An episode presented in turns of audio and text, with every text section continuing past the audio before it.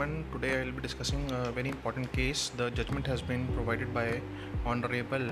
Himachal Pradesh High Court, and the point of contention was related to Hindu law of 1955 and uh, another law that uh, we should know beforehand and the knowledge should be regarding the sections 23 and 28 of Indian Contract Act 1872. So, uh, uh, first I would like to tell you about section 23 and 28 so section 23 and 28 जो Indian contract Act 1872 का है वो क्या कहता है? तो section 23 से what consideration and objects are lawful and what not the consideration और object of an agreement is lawful unless ये मैं डायरेक्टली बेरेक्ट से रीड कर रहा हूँ so there is no point of in this particular these lines okay? You can uh, listen to me as it is. The consideration or object of an agreement is lawful unless it is forbidden by law or is of such a nature that if permitted it would defeat the provisions of any law or is fraudulent involves or implies injury to the person or property of another or the court regards it as immoral or opposed to public policy तो यहाँ पर वो तीन चार points ऐसे बता रहा है कि जो कंसिड्रेशन है कॉन्ट्रैक्ट जो है कॉन्ट्रैक्ट में दो चीज़ें होती हैं, आपको पता होना चाहिए कि कंसिड्रेशन और object objective of the contract मैंने कॉन्ट्रैक्ट किया कि तुम जा कर के ए ने कॉन्ट्रैक्ट किया बी से कि तुम जा कर के सी का खून कर दो। तो जो मर्डर है, वो अपने आप में एक रॉन्गफुल ऑब्जेक्टिव है। तो ऐसा कोई भी ऑब्जेक्ट लेकर के आप कॉन्ट्रैक्ट क्रिएट नहीं कर सकते। It is under in the ये लॉ के अगेंस्ट है। So any object that is against the law will be void तो उसी तरीके से अगर आप कंसिड्रेशन ले लेते हैं, कोई ऐसी कंसिड्रेशन जो कि लॉफुल नहीं है, वो भी आपको, आप उससे रिलेटेड भी कोई कॉन्ट्रैक्ट नहीं कर सकते। तो ये क्या कहता है? सेक्शन 23 द कंसिड्रेशन और object of an agreement is lawful वो लॉफुल है जब तक क्या नहीं हो। It is forbidden by law law ने इसको फॉरबिड किया हो। Is it it is of such a nature if permitted it would defeat the provisions of any law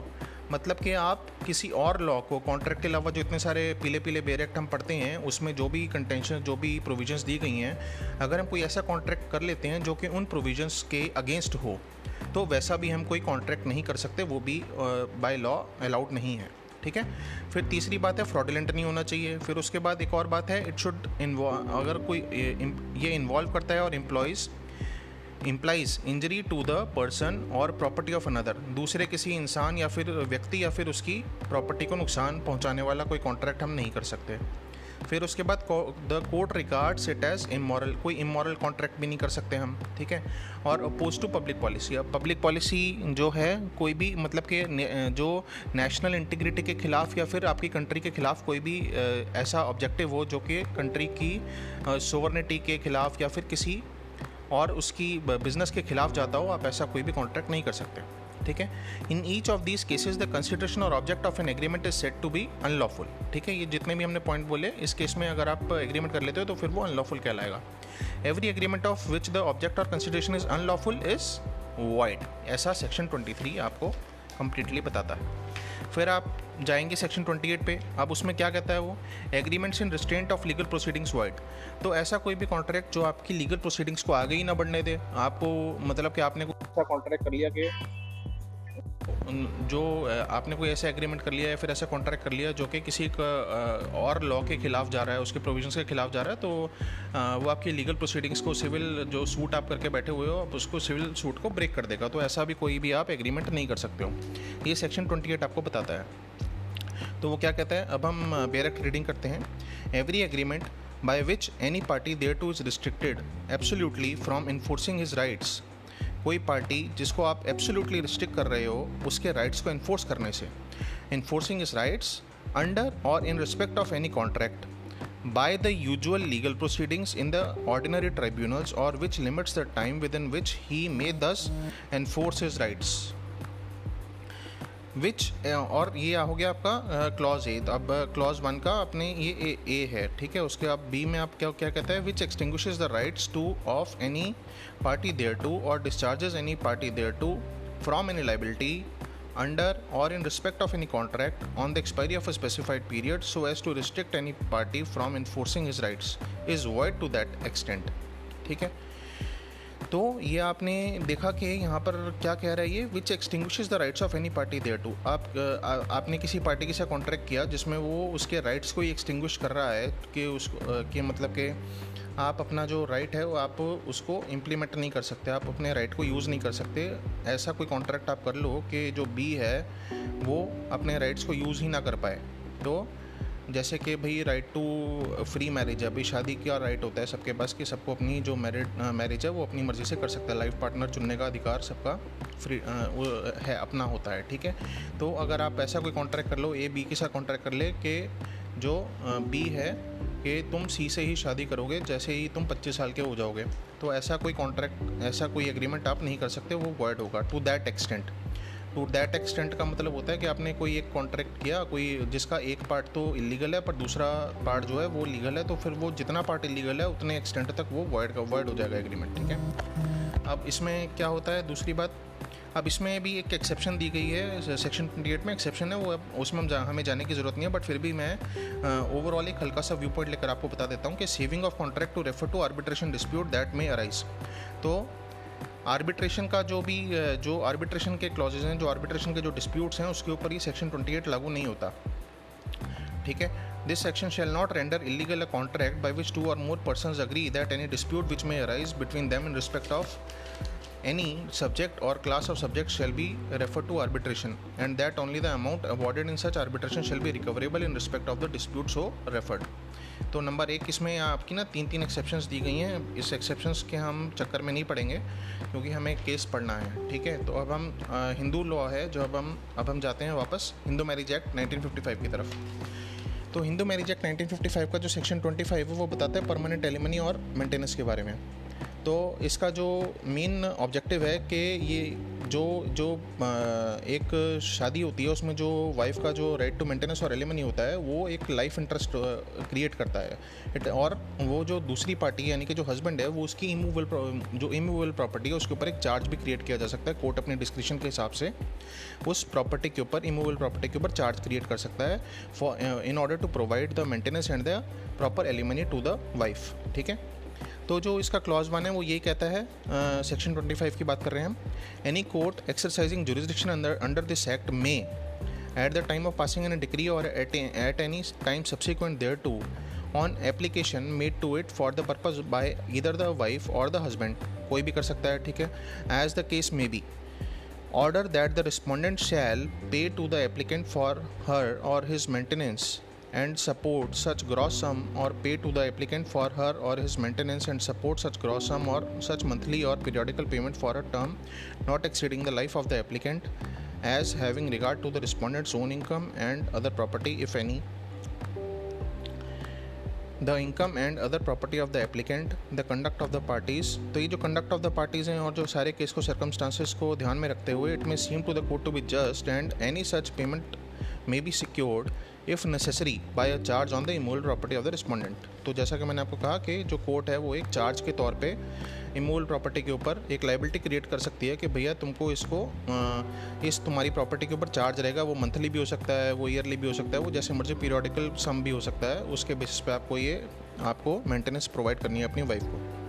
तो सेकंड उसका जो दूसरा क्लॉज है, वो ये कहता है if the court is satisfied that there is a change in the circumstances अब अब भाई प्रोसीडिंग्स के दौरान ही उसके अंदर कुछ चेंजेस हो गए सर्कमस्टांसेस के अंदर of either party at any time ठीक है? किसी भी टाइम पे after it it after it made an order under subsection one it may at the instance of other either party तो जो कोर्ट है, वो ऑर्डर को वेरी मॉडिफाई और रिजाइंड ये तीन चीज़ें दी गई हैं इसमें वेरी मॉडिफाई और रिजाइंड कर सकता है। In such manner as it may deem fit ठीक है? तो जस्टिस के एंड्स को मीट करने के लिए कोर्ट जो है, अगर अपने सर्कमस्टांसेस टाइम के साथ बदल गए हैं और उन सर्कमस्टांसेस के मद्देनज़र वो उसको जो ऑर्डर है उसको वेरी मॉडिफाई और रिजाइन कर सकता है। इफ़ द और उसका थर्ड क्लास पे जाते हैं। If the court is satisfied that the party in whose favour an order has been made under this section has remarried अब री मैरिड कर दिया। अब इसमें भी तीन चार बातें हैज़ री मैरिड नंबर एक, or if such party is the wife that she has not remained chaste chaste means वो अपने जो हस्बैंड है, उसकी तरफ़ लॉयल नहीं रही। और if such party is the husband that he has had sexual intercourse with any woman outside wedlock ठीक है? It may may at the instance of the other party vary modify or rescind any such order in such manner as the court may deem just तो ये तीनों चीज़ों को ध्यान में रखते हुए सेक्शन 23, 28 इंडियन कॉन्ट्रैक्ट एक्ट के और हिंदू मैरिज एक्ट के सेक्शन जो है 25 इसको ध्यान में रखते हुए हम जो है ये वाला जो केस है जो आज का केस है हम इसको इसकी लाइट में पढ़ेंगे। In the light of this these three provisions we have to read the case that was इसमें जो एप्लीकेंट हैं वो हैं ब्यासा देवी और जो रिस्पोंडेंट हैं वो हैं शिव दयाल और ये आज डिसाइड किया अट्ठाईस twenty eight April two thousand twenty one by Himachal Pradesh high court और किसने डिसीज़न दिया है? ऑनरेबल तरलोक सिंह चौहान जस्टिस ठीक है? तो इसमें जो दो क्वेश्चंस थे, जो पॉइंट ऑफ़ कंटेंशन थे, वो थे whether by agreement the jurisdiction of the competent court under section 25 of the Hindu marriage act 1955 can be ousted ठीक है? तो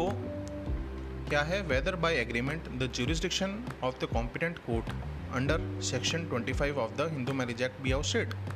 क्या जो उसकी जो जुरिस्डिक्शन है, उसको ख़त्म किया जा सकता है? किसी और, कोई एग्रीमेंट करके क्या आप उसकी जुरिस्डिक्शन को ख़त्म कर सकते हो? तो जुरिस्डिक्शन को तो आप वैसे भी ख़त्म नहीं कर सकते, क्योंकि आपने सेक्शन 28 और 23 अभी भी कॉन्ट्रैक्ट का पढ़ा है कि आप कोई ऐसा कॉन्ट्रैक्ट नहीं कर सकते जो 28 में आपने पढ़ा था ना अभी कि लीगल जो लीगल प्रोसीडिंग्स को रोक दे किसी कोर्ट की, या उसके अंदर हिंड्रेंस क्रिएट किए तो करे तो ऐसा कोई कॉन्ट्रैक्ट आप क्रिएट नहीं कर सकते। सेक्शन ट्वेंटी के अंदर भी आपने ये पढ़ा है कि जो ऑब्जेक्टिव है और जो ऑब्जेक्ट है और जो कंस्टिट्यूशन है, वो दोनों लॉफुल होने चाहिए। तो तो अगर आप कोई भी कि पहली बात तो यह कि आप किसी लॉ को हिंडर, हिंडर कर रहे हो किसी लॉ में हिंड्रेंस क्रिएट कर रहे हो तो वो तो ऑब्जेक्टिव अपने आप ही अनलॉफुल हो गया ना। So in that from that point of view we have to we have to read this judgment. So whether the right to और दूसरा क्वेश्चन जो इस केस में था question means issue of fact issue of fact मतलब जब आप CPC पढ़ोगे तो उसके अंदर आप इशू ऑफ़ फैक्ट्स को जानोगे। So whether the right to future maintenance is transferable and if not whether the settlement is void so far the terms of maintenance is concern ठीक है? तो इसके इसके लिए जो मैं आपको बताऊँगा, उसमें ऐसा कहा गया है, मैं आपको एक एक्सेप्ट पढ़ता हूँ। तो इसमें जो कोर्ट ने डिसीज़न दिया था, वो ये दिया था कि जो प्रेजेंट एप्लीकेशन है उसको अलाउ किया था और respondent was directed to further pay sum of आठ हज़ार पर मंथ आठ हज़ार रुपये महीना उसको देने की बात कही गई थी कि वो अपनी वाइफ को आठ हज़ार रुपये महीना पे करेंगे। उनकी जो इनकम थी, वो thirty two thousand rupees per month थी। तो इसके लिए जो कोर्ट है, court had relied on the judgment by of Hira Bai Barucha versus Firoz Shah Barucha A I R nineteen forty five Bombay five thirty seven ये इसकी पूरी citation है A I R nineteen forty five Bombay five three seven wherein it was held that the wife applies under section forty for the alimony it is held that on ground of public policy the wife can not enter into contract that she will not claim any alimony in future the contract is void and the court will take notice of that and ignore that part of the order although it was made by consent. It was observed that the wife cannot barter away her right to future maintenance and enter into a contract to that effect and such a contract will be void contract in the eye of law तो आपने section 23 और section 28 दोनों पढ़े contract act के। उसी के साथ अगर आप सेक्शन जो, इसका जो क्लॉज टू है सेक्शन 25 हिंदू मैरिज एक्ट 1955 का है, अगर आप इसको पढ़ेंगे तो इसमें लिखा है if the court is satisfied that there is a change in the circumstances of the other party at any time after it was made an order under sub section one it may at the instance of other party vary modify or rescind any such order in such manner as the court may deem just इसका मतलब ये है कि आप जो ये second clause है, इसको कम्प्लीटली ओवर कर जाएँगे। अगर आप ऐसा कोई कॉन्ट्रैक्ट कर लेंगे तो इसका मतलब है कि आपको सेक्शन 25 के अंदर प्रोसीडिंग्स में जाने की ज़रूरत ही नहीं थी। कि क्योंकि आप कोर्ट को तो जो कोर्ट कोर्ट को जो राइट है मतलब कोर्ट की जो जुरिस्डिक्शन है, जो काम करना कोर्ट का काम है, आप उसके कोर्ट में हिंड्रेंस क्रिएट कर रहे हो, उसके जो काम में ही हिंड्रेंस क्रिएट कर रहे हो तो आप इस तरीके का कोई भी कॉन्ट्रैक्ट नहीं कर सकते हो। तो so from that point of view it was decided that any such contract will be void अगर आप कोई ऐसा कॉन्ट्रैक्ट कर लेते हैं तो in the light of the previous precedent created in Hira Bai Barucha versus Firoz Shah Barucha A I R nineteen forty five तो ये जो है आप, जो केस है, ये आप खुद भी पढ़ सकते हैं। और ये हिमाचल प्रदेश हाईकोर्ट का आज का केस है त्रिलोक सिंह की जो हाँ त्रिलोक सिंह जस्टिस ने इनको इसकी प्रोवाइड की थी। तो इतना ही आज के लिए शुक्रिया।